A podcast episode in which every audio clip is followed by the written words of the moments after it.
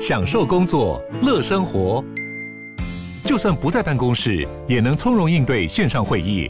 HP Dragonfly 透过专业的 HP Presence 设计，内建降噪及会议快速键，搭配清晰的 Bang & Olufsen 音效，增强音讯及视讯功能。HP Dragonfly 顶级商务笔电，采用 Windows 11专业版，让您在会议中享有最佳的视觉和听觉品质。你要泡什么？要泡茶、泡咖啡，可不要泡沫经济；要泡泡糖、泡泡澡，可不要梦想成泡影；要泡菜、泡饭、泡妞、泡书本，就不要政治人物跟咱们穷泡蘑菇。不管泡什么，张大春和你一起泡新闻。台北 FM 九八点一 News 九八九八新闻台，今天进行的单元，我们的老台北。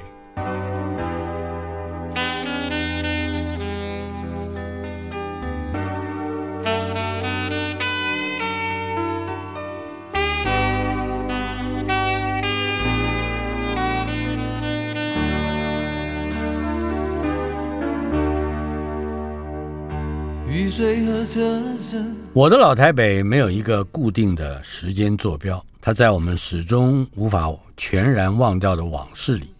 而我们的老台北来到第一百零六集，邀请到的非常难得的呃一位来宾，他是我的初中同学，现在是统一企业的独立董事，也是美国投资银行三十年的监察人。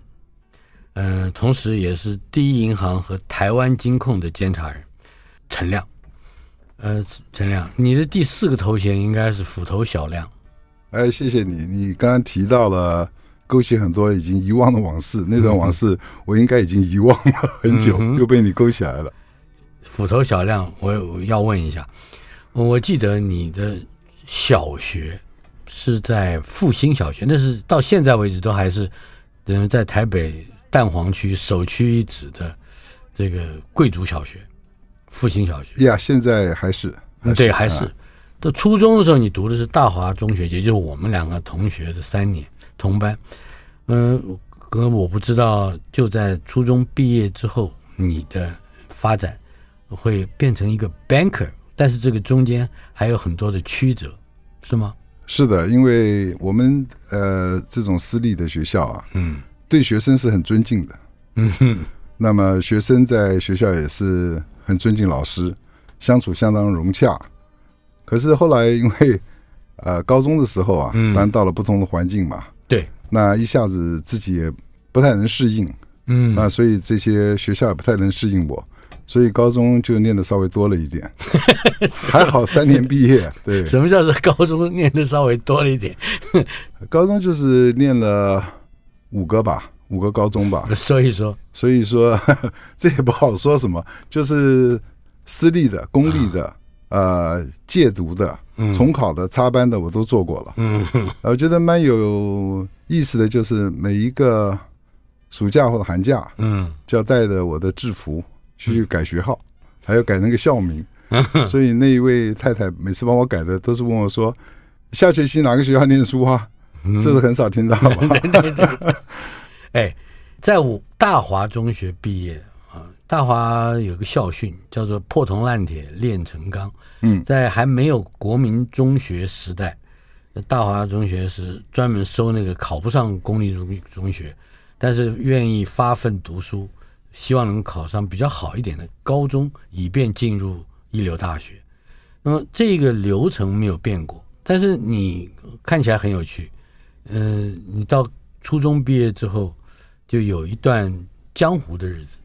我想也跟学校有关吧。嗯，当初在大华都希望念建中啊、师大附中、成功啊、三省中嘛。那我记得你们都去。谢谢你把成功提进去。啊，不，成功也是三省三省中就是成功啊。我记得那个时候你们都进去了嘛。那我呢、就是、我是很糟糕的。我我们全全班你记得五十几个人、六十个人，在我之前全部进建中，到我之后还有几个进建中。最后我是老三，嗯、你要晓得，如果你是老三，那我还算是个人吗？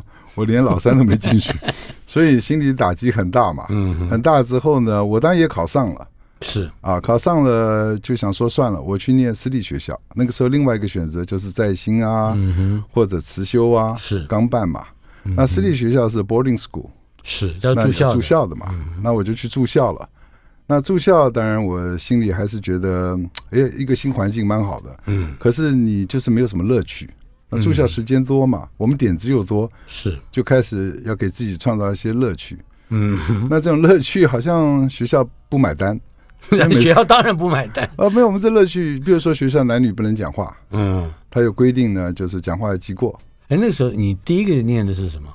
我考上是复兴，考上了，跟李定啊忠同学，是。但是没去念，我就去就是考那个私立学校。嗯，那我妈妈想说，那个时候她也忙嘛，你去念 boarding school 好了，在三峡横溪。那学校不错，那学校是前副总统陈慈修他的公子他们办的，那他的坟墓也就在后面。是。对，那时候我们去陈诚，对他的那个坟墓是我们后来同学都去吸烟的地方，相当的宽敞。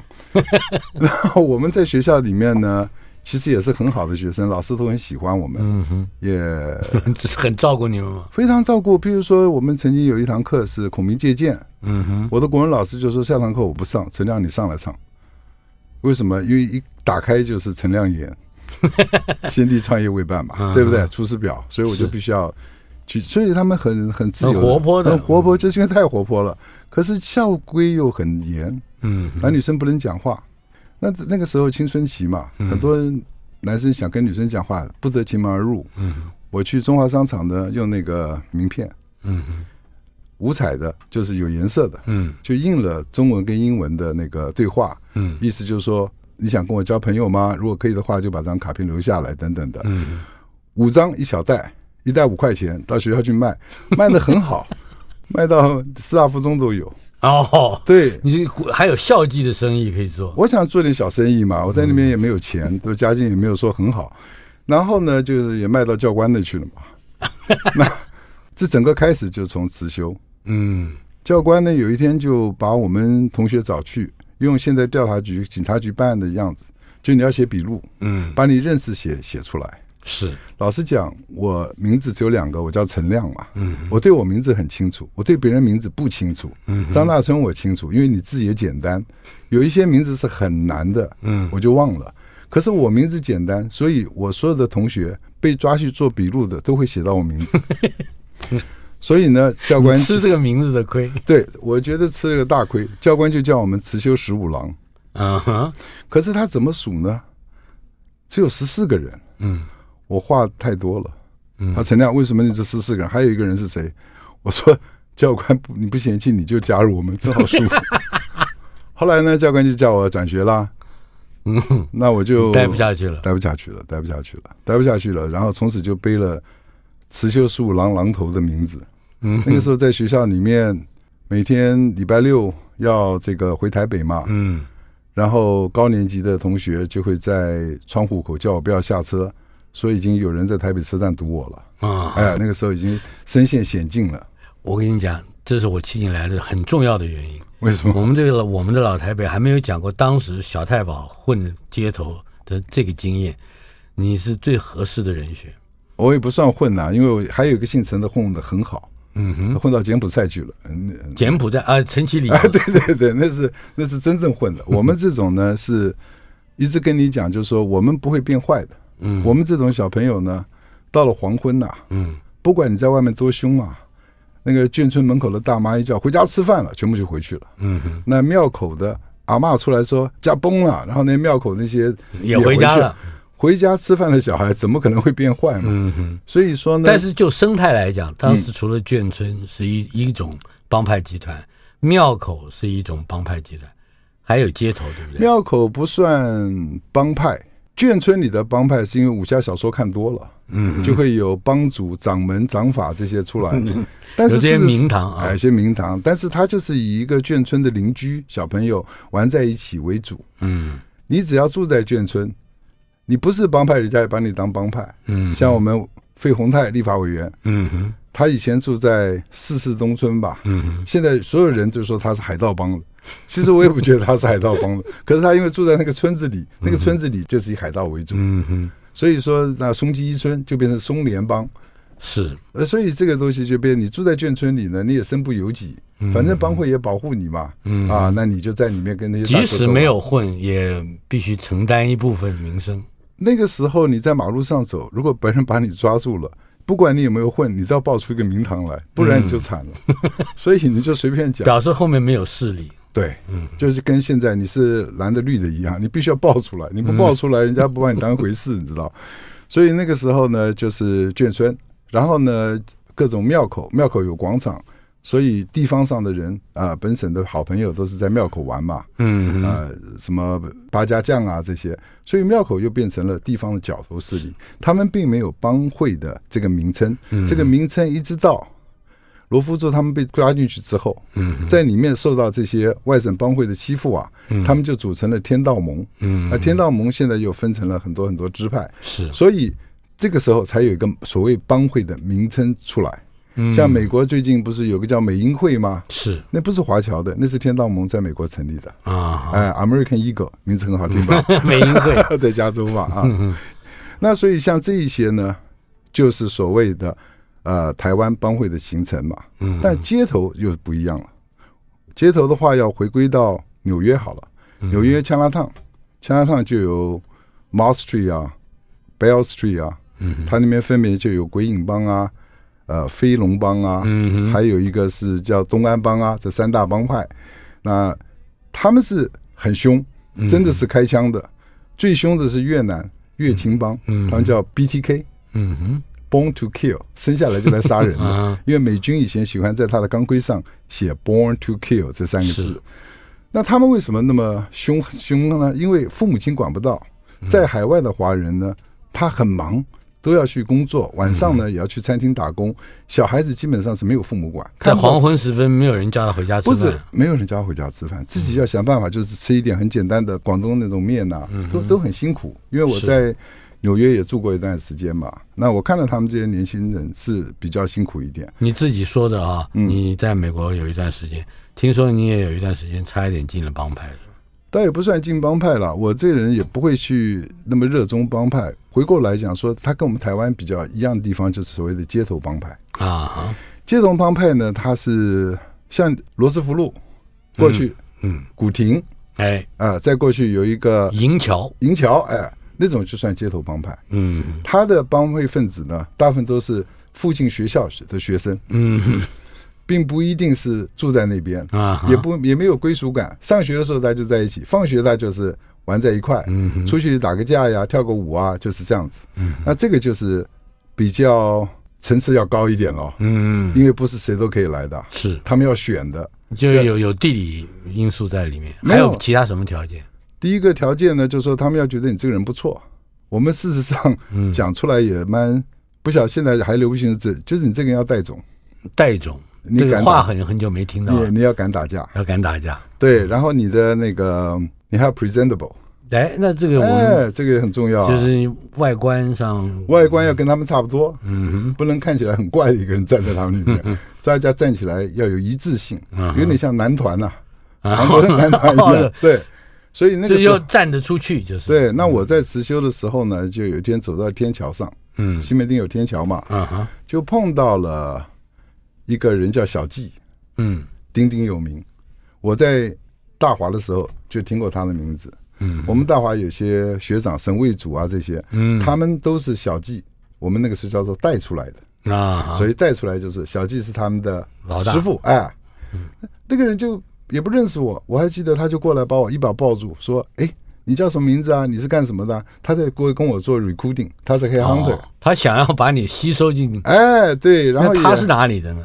我也不知道啊。他就架着我走到旁边，呃，永安大饭店那个时候，嗯、地下室有个叫凯旋厅高级咖啡厅，嗯，我就一进去，一瓜子人坐在里面，这瓜子人就是强恕中学，他们就说我们是银桥帮。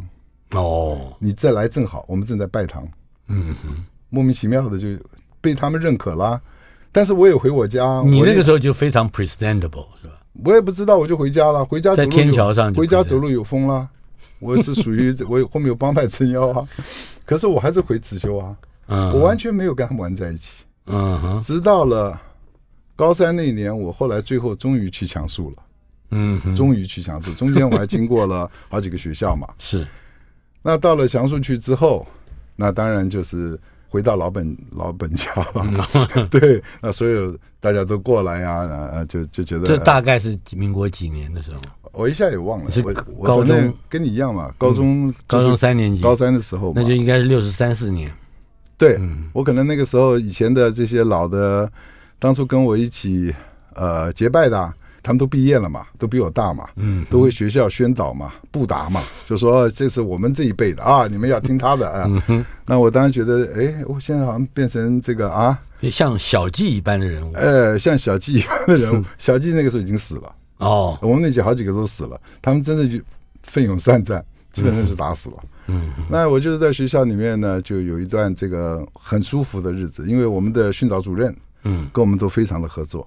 学校外面只要有小流氓来，都是叫我们这批人出去解决，他不出 哦，我们也不是随便出去解，他把我们组成纠察队。哦，我们还有身份哇！我们纠察队里面啊，大概全部都是帮会分子，嗯，所以出去的时候啊。是很，人家也会害怕的。嗯，然后我们记得，我们暑假，我们周一早上朝会，会请少年队队长来演讲。他可以演讲一半，突然讲说：“陈亮，不要讲话，好不好？”都认识你，都认识。所以这这个怎么怎么讲？哎，这个时代，我跟你讲，我其实是经历过，但是我们实在是不不够 presentable，所以没有被吸收。No no no，你们真是很幸运的好学生呐、啊！我们这种是克难的。帮会了，也就是说，我们也不是 mafia，我们也不是什么了不起的，我们是客难的、自以为是的一个帮会，每天在马路上打游击战。但是后来毕业了，也就也就也就慢慢就就失联了。这样子，这些朋朋友们啊，或者是道上的兄弟们，后来在人生的几十年之中，有经历过，或者再重逢，或者合作，或者还有持续的友谊吗？你只要看报纸嘛，只要现在政治人物里面，尤其立法委员，很多都是以前帮会分子啊。所以，我们这个国家是很奇怪的。像美国呢，都会把这些帮会给清扫光嘛。嗯哼。我们的帮会呢，是好好的扶植嘛。现在的话，会念书的跟会换帮会的，现在都在一起共事啊。来照顾我们，来治理我们国家嘛，然后由他们来选一个警察来做这个总统嘛，所以我觉得这是台湾的特色，这是全世界没有的。台湾是唯一帮会可以升华到国会殿堂管理阶层，不止国会殿堂，包括部长也有，嗯哼，对不对？不过这都他们都变好了，因为这些妈妈叫回家吃饭的人，不会太坏的。嗯哼，在高中这一段时间，你的人生也种下了。很多其他的因缘，比方说我们即将在今天后面的节目里面特别提到的音乐，而且这个音乐好像还不是一般的 easy listening 或者是 pop music 而已，好像范围很广，呃，而且接触的这个方式以及呈现的这个力道，也跟一般的这个呃，应该说像我这种玩票的这个听听的非常不同。你在十几岁的时候就主持了电台节目，是我的大前辈。不敢当，不敢当。那个时候也是、嗯、我也不敢当啊，克难的。来说一说，所以说，尤其是跟呃热门音乐的渊源，还有心态，我觉得就跟我们的那个生活一样了。我生活可以讲说比你们没有压力，比较自由。嗯，所以脑筋就会东想西想，看去做一些什么没有人做过的事情。那么，呃，比方说卖名片，卖那个名片盒里，哦，卖名片交朋友。我后来离开不是因为卖名片，我离开慈修是他给我一次机会了。嗯，我后来卖舞票，因为我觉得卖什么舞票，跳舞票。哎，因为我们同学上上学都很累嘛，到礼拜六才回去嘛。嗯，那礼拜六回去也没办法联络别人，没地方可以跳舞啊，家庭舞会都满了，我们就自己租了地方，然后呢，在在学校里就卖舞票，他放了学就可以直接去跳舞了。怎怎么卖？你顺便讲一下。就是一张舞票给你啊，就是这是舞票啊。你有这张票，你就找那个地址啊，看到一个空房子走进去，你就可以跳舞了。这张票卖多少钱？忘了，不贵吧？有贵的话就没有办法。看看我们租的地方的那个，等于是一个 sharing cost。我们并没有赚钱。比如这个地方要租要三万块钱，我们就除以多少学生，带来多少人，我们提供机器设备，对不对？然后女校的。像民传的、北一女的，就他们去处理啊，哎，然后大家就聚聚，就是同乐会嘛。但是同乐会我们是用，呃，成本是大家分担嘛。嗯、但讲难听就是卖股票，这是分享经济。哎，对，是？你这样一讲，什么东西都顺理成章了。好，就就因为卖股票被学校给 学校就问我要不要转学啊？那个时候我是在辞修，我去景文戒毒啊哈。你晓得戒毒吧？借读是什么意思？借读就是教育部的督学啊，把你安排到另外一个学校去，你的学籍还是在原先的原先的学校，你的制服都是原先学校，嗯、可是你人呢，在另外一个学校借那个学校读，也就是说。原来那个学校不想看到你，你就每一天呢借一个学校去念。那我就是斧头小亮这个名号呢，就是借读的时候。哦，在景文。其实我跟你讲，嗯，真正到这种学校，你才能够真正跟社会的大众接触。我们这以前贵族学校出来的小孩啊，真的是比较封闭，比较封闭。因为我同学晚上都在讨论，你要做大夜班还是要做小夜班。我说晚上下课不就回家吗？嗯哼。他说我们都是建教合作，我们是在工厂上班，所以我们才有资格来念书。哦，所以我对于念书两个字跟整个对于社会的同情，从那个时候我整个人完全改变。嗯，我就说我要跟大家一样，原来有那么多的年轻人，他们是要晚上要去打工，那你说他第二天功课不好，因为他根本理所当然了。对，所以我也在学校里面教他们英文啊，教他们。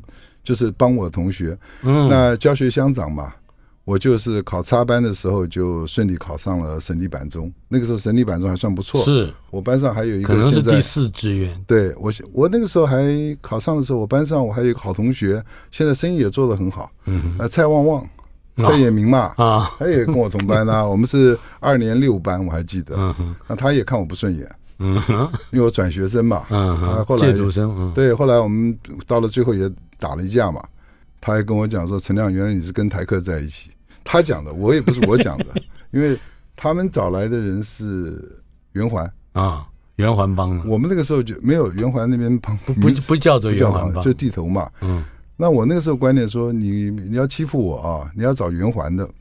越离开台北越远的，应该最凶嘛。嗯哼，那我就是三重啊、菜寮那边招人，就后来就被误解说我是跟他们混在一起。其实不是，那些人呢都是建中的。哦，建中是有又会念书又会打架。我真的给建中要一个一个赞，给他一个大赞。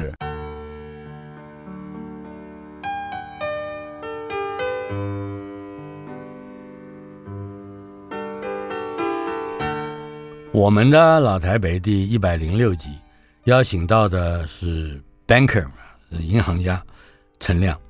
嗯、呃，在成为一个专业的银行家之前，陈亮的人生经历过非常多，呃，像我这样非常普通的学生所没有办法想象的人生。一度你甚至有一个外号叫“斧头小亮”，这个来历你还没说完。呃，其实不敢当，因为我觉得像你们这种经历，不要也罢。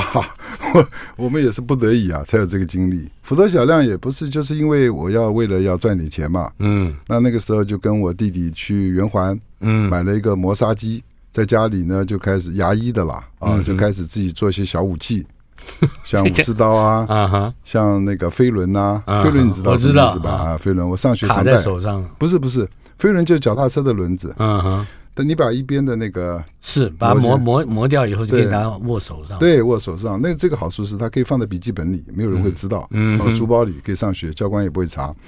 我们那时候一人都有一把飞轮，嗯，所以我没有带刀的。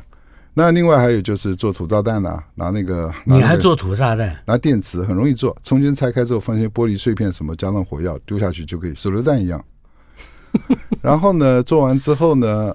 这些就卖嘛，那也就可以赚点钱嘛。那人家送我那个斧头，很漂亮哦，美国的消防队的，红色的啊。有一，那你知道，在我们年轻的时候的校庆啊，是学校对外开放的。是，那因为我名声在外啊，就听说啊，新竹人都来找我。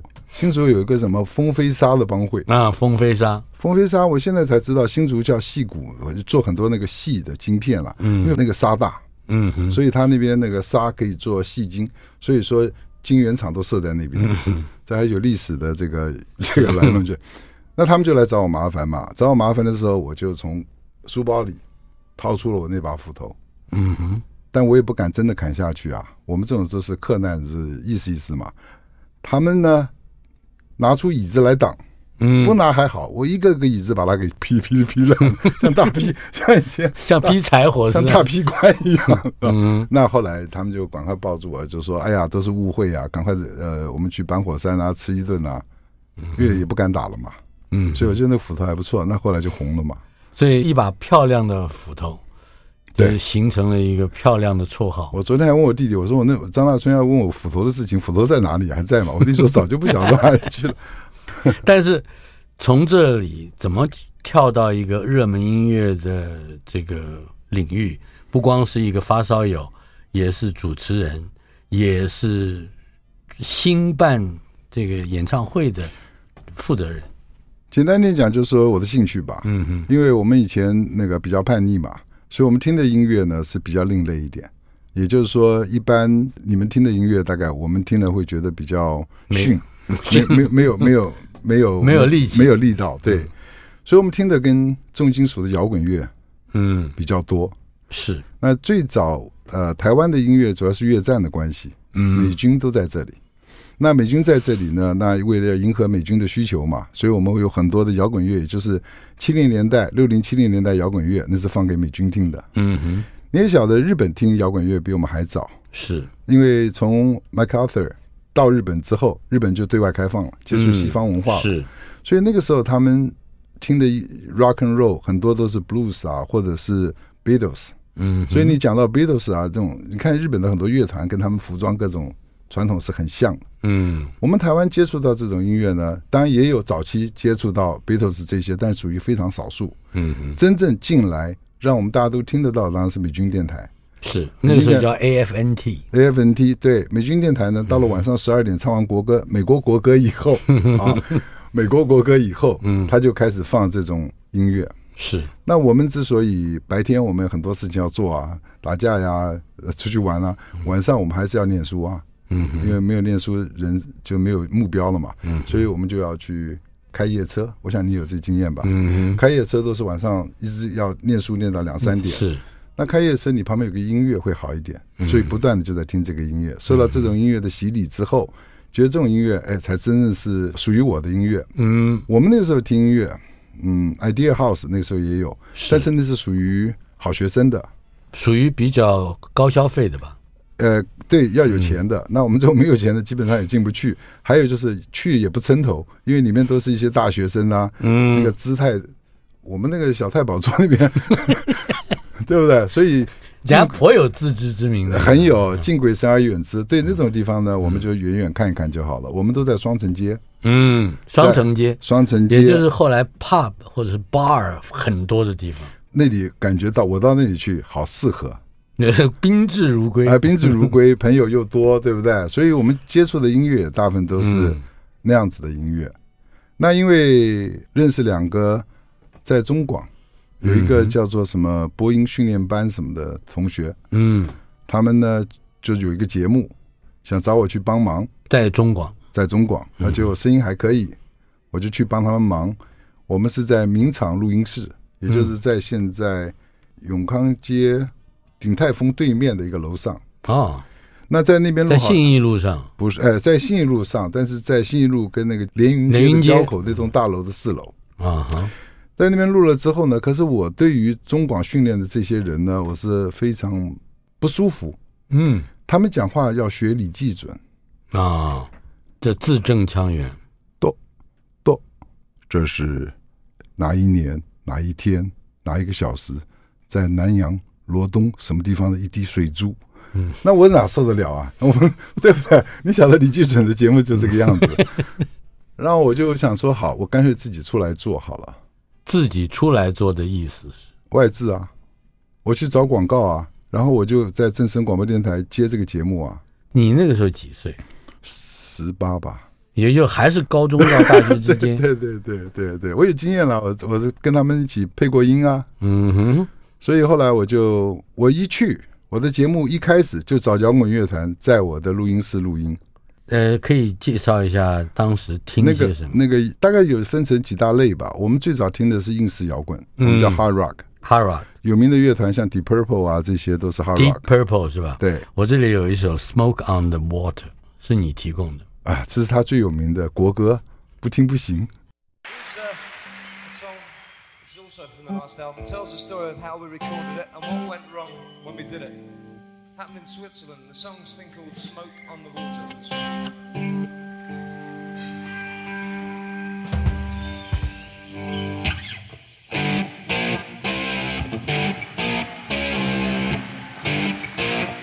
这是 Deep Purple 在日本的现场演唱会的实况录音。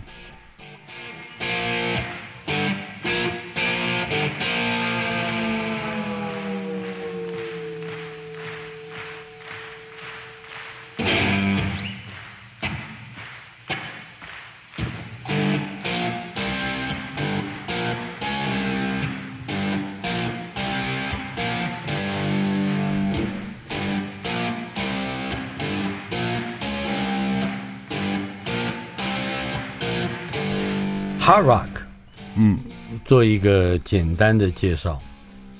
他没有什么，他就是一个乐团，通常会有一个吉他、一个贝斯、嗯哼，一个鼓，那有的时候还会有一个的一个一个电子琴。嗯哼，然后他们所唱的歌呢，大部分就是摇滚乐，他走的摇滚乐的节拍，强调的就是中间有一段吉他 solo，嗯，会有的时候会有鼓的 solo，也就是说吉他的独奏嗯或者鼓的独奏。然后呃，主唱呢，大部分声音要很高昂，嗯，要用嘶喊的方式。是，哎，啊来了。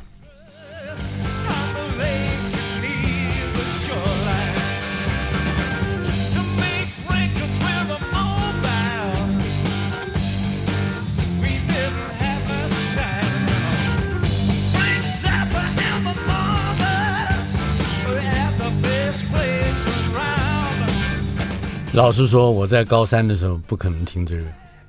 哦，真的，我我很我很惊讶哎，我以为大家都在听，我今天真的很惊讶，知道说你们不听我我比较熟一点，嗯，听的比较软一点。啊，我这歌更熟，这歌词叫《Smoke on the Water》，对不对？嗯他事实上就讲说，他们去参加一场演唱会，呃然后演唱会呢，有人不小心呃电线走火，把演唱会给烧掉了。他们就看到那个演唱会是在那个在一个湖边，啊就看湖上面呢有一团火，就写这首歌。嗯，这首歌大概已经卖了几千万张了，是大概是全世界现在只要是音乐的人没有不懂这首歌。不过很高兴今天大家跟我分享嗯《Smoke on the Water》Deep Purple。你在做在双城街也做 DJ 对不对？没有双城街，我没有做 DJ，我是在幼师广播电台。啊，因为我、这个是另外一个机遇。呃，我后来写了个企划书嘛，送到幼师嘛。那幼师那个时候，我们的电视节目大概是到晚上十一点，十一点以后开夜车的年轻人呢就没有节目可以听了。是，那晚上我记得陶小青、余光还有一些有一些节目了，但是他们时间也不见得会那么晚。嗯，那有个空档就十一点到十二点，那我自告奋勇就说这时间我接过来，那我也不要幼师给我钱。嗯就是说我不给你钱你怎么做？我说你给我时段，我自己找广告。又是说我们没有办法有植入性行销，我们是一个那个时候还没有这个名词哎，他就说我不能有广告，我是公家电台。啊。哎，其实现在我知道救国团也不是公家的，但那个时候算官方的。嗯哼，那我就去找一些人支持我。呃，首先我要很感谢的就是木棉花唱片行，哦，在台大是，相当有名的。他随便我拿他唱片，嗯哼，然后拿了他唱片之后，我就自己带回去。唱片后面呢，因为以前是翻版的嘛，嗯。都是专辑唱片，后面有很多英文介绍，拿了字典一个个翻译，把所有的那个乐团的背景啊、历史啊，嗯，全部都把它记下来。你的英文基础有一部分是来自于这个吗？有一部分是来自，我英文很大部分来自于这个，所以这样子我就可以讲给大家听啊，有点内容啦，而不会只是说我放一首歌什么的。你看我讲这个一首歌，你就知道我们不讲一条歌的嗯哼，音乐人嘛，都讲一首歌，一首歌哎对。然后呢，我也去找了一些这个咖啡厅或者餐厅，嗯，我办那个歌友会。歌友会，哎，因为我歌迷越来越多了嘛，他们都会听我的节目嘛。他们就是晚上一面开夜车一面听你。我们那时候没有电话，他们都写信给我，所以我到电台的时候，也就是一大叠信嘛。啊，那我也会在节目里回嘛，是，回他们就很高兴嘛。他他们很高兴，有时候会放他们选播的歌嘛。嗯哼，那我就跟这些呃西餐厅讲好了，然后就在西餐厅里面呢办这个，我还找一些乐团进去表演嘛。啊，他们花了钱来吃西餐，跟我们同乐。呃，我是大概最早办这种活动，歌友会的。访问的是陈亮，他目前是一个 banker，而且看起来应该不会退休。但是他曾经告别过的人生，还在我们的记忆之中重访、重访再重访。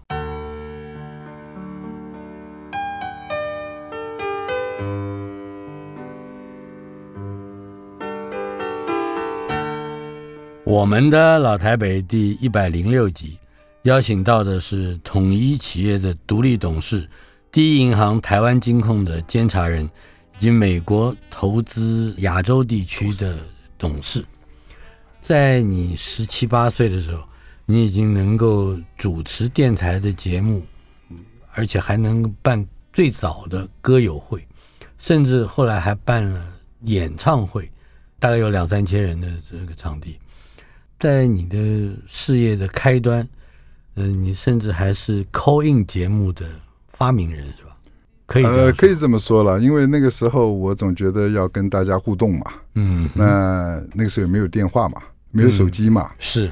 我们电台也要先预录，因为呢、嗯、要放到警备总部去检查嘛，可以播才可以播嘛，啊、要要审过，要审过，所以才有后来那个侯德健的事情嘛，嗯哼，所以我不能够随便的就跟听众打电话，那我就想了一个方法，反正我要放歌嘛，我只要放歌的时间，那么听众会。以为我就是在电台里没事嘛，嗯，接电话嘛，是，但是因为我是预录的嘛，那段时间我都在家里，所以呢，我就把家里的电话告诉所有的听众听友，听友，等到那个我一放歌的时候，我就开始接我家里电话，嗯，然后呢，歌快放完的时候，我说对不起，我要去上节目了啊，嗯，再聊，啪，把电话挂掉。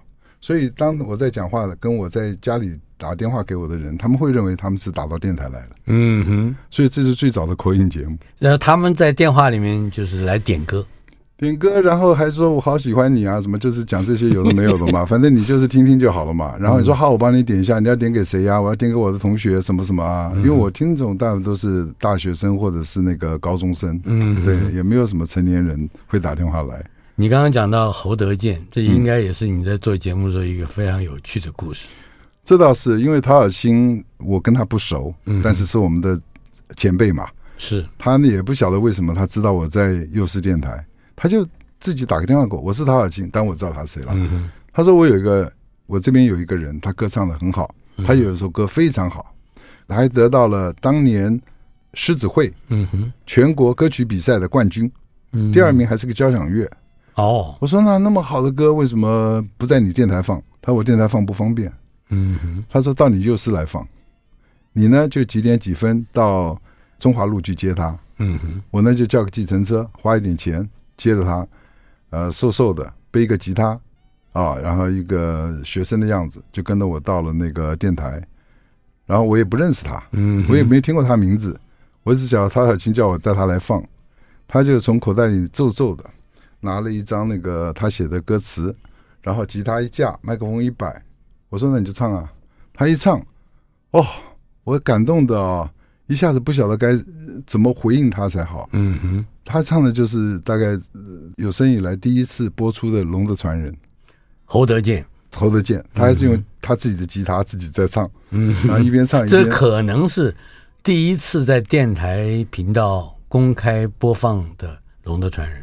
没错，是第一次，因为《龙的传人》那个时候有一种怀乡情结，嗯，呃，政府是不介意，他觉得很暧昧的，就是他一既希望你借由怀乡而促成一种反攻大陆的决心，但是当反攻大陆不是太有把握的时候，或者是太没有把握的时候，就不好方便在鼓励你怀乡。那个时候是一群不懂文化的人在管文化，嗯哼，都是情治单位啊，是，就是完全是。不懂嘛？嗯，那这么好的歌，对不对？况且后来我才知道，他还写过捉泥鳅。嗯，那个捉泥鳅不是很本土吗？嗯，那你干嘛一定要把它贴标签呢？我觉得现在这个社会最怕就是给人贴标签，给自己贴标签，因为你一旦贴标签，你就洗不掉了。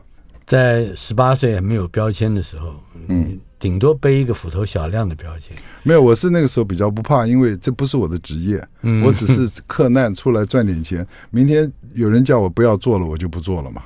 哎，在幼师这个中间，你还找到了其他的什么样的生意？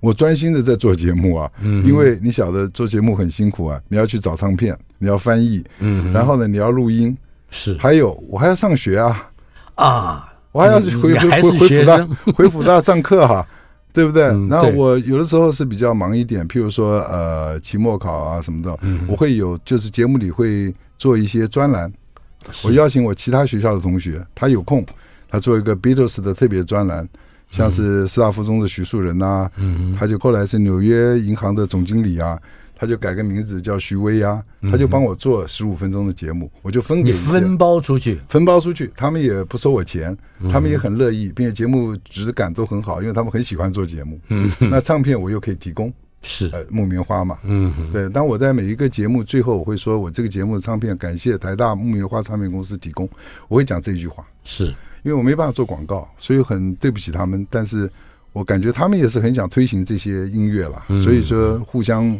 都有帮助嘛，所以我就说很高兴有这个一段时间是在做节目。那做节目的话呢，是很窄的，嗯，歌友会也很窄的，是。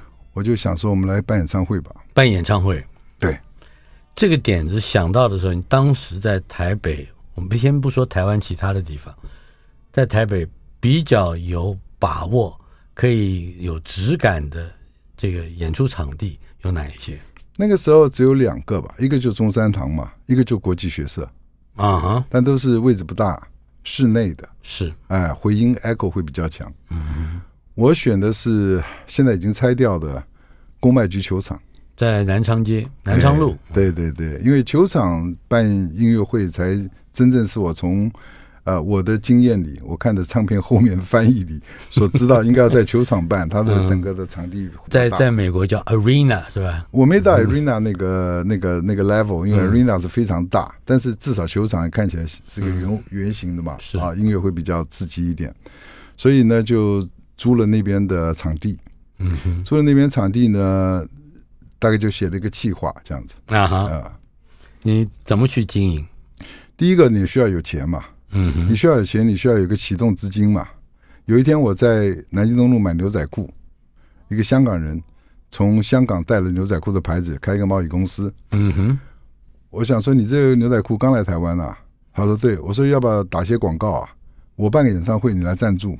嗯，所以我那个整个演唱会是那个香港人赞助的，给了我几万块钱。啊对，但我现在才知道，我那个是应该叫 Wrangler 蓝哥嘛，，Wrangler，他那不是 Wrangler，他也是香港的山寨版，叫威格 Wiggler。但我也帮 Wiggler 做了广告，我们也分不出 Wrangler 还是 Wiggler，台湾没有什么情报嘛，那香港人看起来很老实嘛，嗯哼，那就给了我几万块，那几万块没有办法办，你要付很多钱，叫卖门票。嗯哼，门票的时候，我就把我弟弟他们找来了。你卖门票呢，我是用直销的方式，嗯。你卖十张，我送你一张，嗯。我也不给你钱。我一张，比如说是一百块，你卖十张一千块，你就等于赚一百块。嗯，那时候年轻人赚钱的机会不多，所以各大学校都在帮我卖门票，所以门票一下就卖掉了。就是从朋友一个到十个。但因为我门票没有成本嘛，我门票要付税的，是我要卖的。啊。我会印一些所谓的贵宾票 VIP，那是不需要付税的。啊，那个就当我的这个奖励的票送给那些唱片行，唱片行每卖十张，我会送他一张，所以唱片行也有收入，因为他可以再把我这一张卖掉，那不是我卖的，是他卖的，嗯。哼那他没缴税，那就查他。我卖的九张、十十张，我都已经缴过税了。我也曾经去找过育幼院，啊哈。想做一点好事，办个慈善的，可以减点税，他把我轰出来。他说：“我们这种热门音乐啊，摇滚乐啊，嗯。是这种伤风败俗，所以我还记得在广慈，广慈哎呀，啊，在广慈在那刚开了半天会，把我赶出来，所以脸皮也要厚了。反正人家不给你做，你就自己做嘛，嗯就自己就把票都卖掉。我爆满两场，两场真的爆满，哇，真的爆满，连续两天。你你找了什么样的团体，什么样的人，又透过什么样的关系来组成这个演出呢？这个团体一定要热门嘛。嗯哼，那么我们那个时候国内没有这个没有外国团体，嗯哼，我们只有国内的。当然国内的有黄晓玲啊这些，我都请他们来唱。嗯，还有时光合唱团，还有电星合唱团啊，电星。但是国外的，我就去我跟你讲的双城街。嗯哼，我跟一个朋友姓姚的，是我父亲小学同学。嗯哼，我们就把那些双城街的乐师啊，什么打鼓的、啊、吉他，我们组了一个团。组了一个团呢，因为那天下雨，这简直是不莱梅动物音乐团。呃，有点就是，可他们都是最好的，我们也去听最好的。组了一个团，然后音乐呢就由他们自己来安排。然后这个团呢，因为没有办法上台表演，嗯，因为他没有演出证，哦，不合法。我带他们到那个中华路地方戏曲协会，嗯，叫他们入会，嗯，一人交一百块钱会费之后，就会有一张演出证。然后他们有这个演出证，这些菲律宾人就拿着国阿戏的演出证 上台去，你就可以表演，是合法的，哦，合法的。警察来我呃有演出证不得了，可以上台，啊。只要加入地方戏曲协会就可以有。地方戏曲根本没有人加入，所以我们去。你怎么知道这个门道的呢？我就是因为学校练的比较多，这些门道我就比你们清楚一点啊。那个老先生看我来好高兴哦，那么多人呐，啊，哎呀，来加会，一人一百。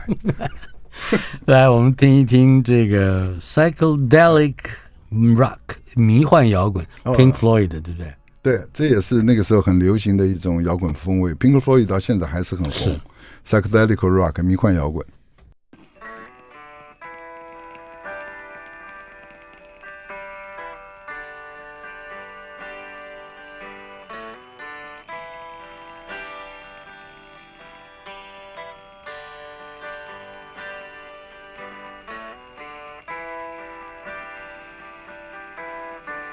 这首歌叫做《Wish You Were Here》。这个礼拜陈亮给我们带来了很多欢乐的回忆。嗯，下个礼拜《Wish You Were Here》。